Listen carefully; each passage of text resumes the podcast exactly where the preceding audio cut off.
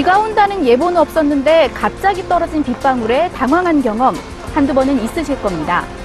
정확한 예보를 위해 발 빠르게 노력하는 기상청도 어려운 점이 많다고 하는데요. 오늘 뉴스인에서 기상청 조주영 차장을 만나 궁금증을 풀어봅니다. 청기누설을 하는 셈이죠. 옛날에 그 왕, 제왕적인 그런 왕권에서는 청기누설 하면은 사형에 처하잖아요. 근데 이제 저희는 청기누설자입니다. 오늘 최악의 폭염이 이어졌죠. 울산 남구 고사동의 수온도 40도까지 올라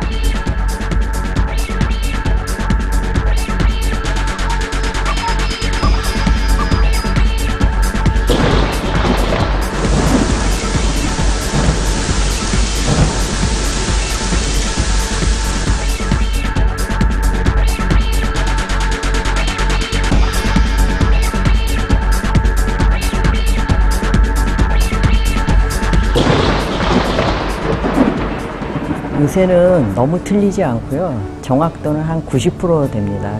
그래서 이제 일본이나 뭐 미국 수준은 되는데 국민들이 이제 불편하게 엮이시는 거는 다음 주말에 야외 활동을 해야 되는데 그런 부분에 대해서 이제 정답을 못 드리는 거죠. 날씨의 불확실성 때문에.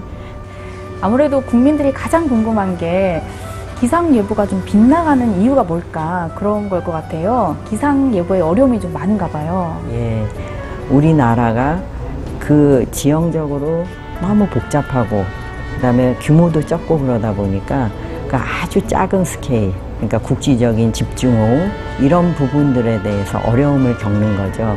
근데 그 스케일은 국민들이 원하시는 뭐 2, 3일 전에 이렇게 예보할 수 있는 부분은 아니고요.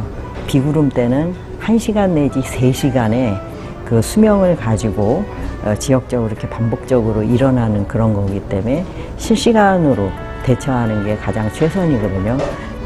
각 읍면동 단위로 자기가 살고 있는 동네 예보를 하거든요. 거기도 지금은 48시간까지 하고 있는데 72시간까지 좀 늘려서 하고 일을 하기 위해서는 어, 관측을 할 수 있는 장비 이거를 소화를 할 수 있는 그 수치 모델 이 수치 모델을 예보관들이 원하는 시간에 받아서 예보를 만들 수 있도록 돌려주는 그 슈퍼컴 장기적인 긴 기간의 프로세스를 좀 많이 개선하려고 기술 개발 또 예산 투자를 하고 있습니다. 24시간 근무를 하게 되는데 특히 야간 근무에 한 12시간을 하다 보니까 낮처럼 밤을 일하는 거죠. 그래서 이제 예보관 한 3년 하면 일단은 잇몸부터 약해지면서 기본적으로 뭐 임플란트를 다섯 개 정도 마치 훈장 같은 거죠. 기상 예보가 이런 사람들의 삶에 미치는 영향이라고 할까요? 얼마나 중요하다고 생각하세요?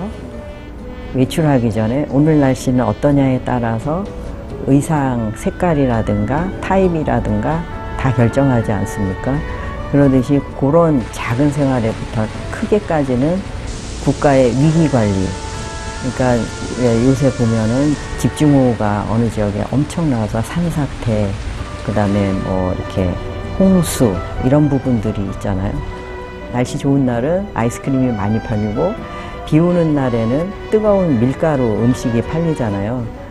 날씨는 생활 정보일 뿐만 아니라 음, 국가의 운명을 좌우하고 그다음에 우리의 경제를 좌우하고 그런 아주 중요한 그런 요소가 됩니다.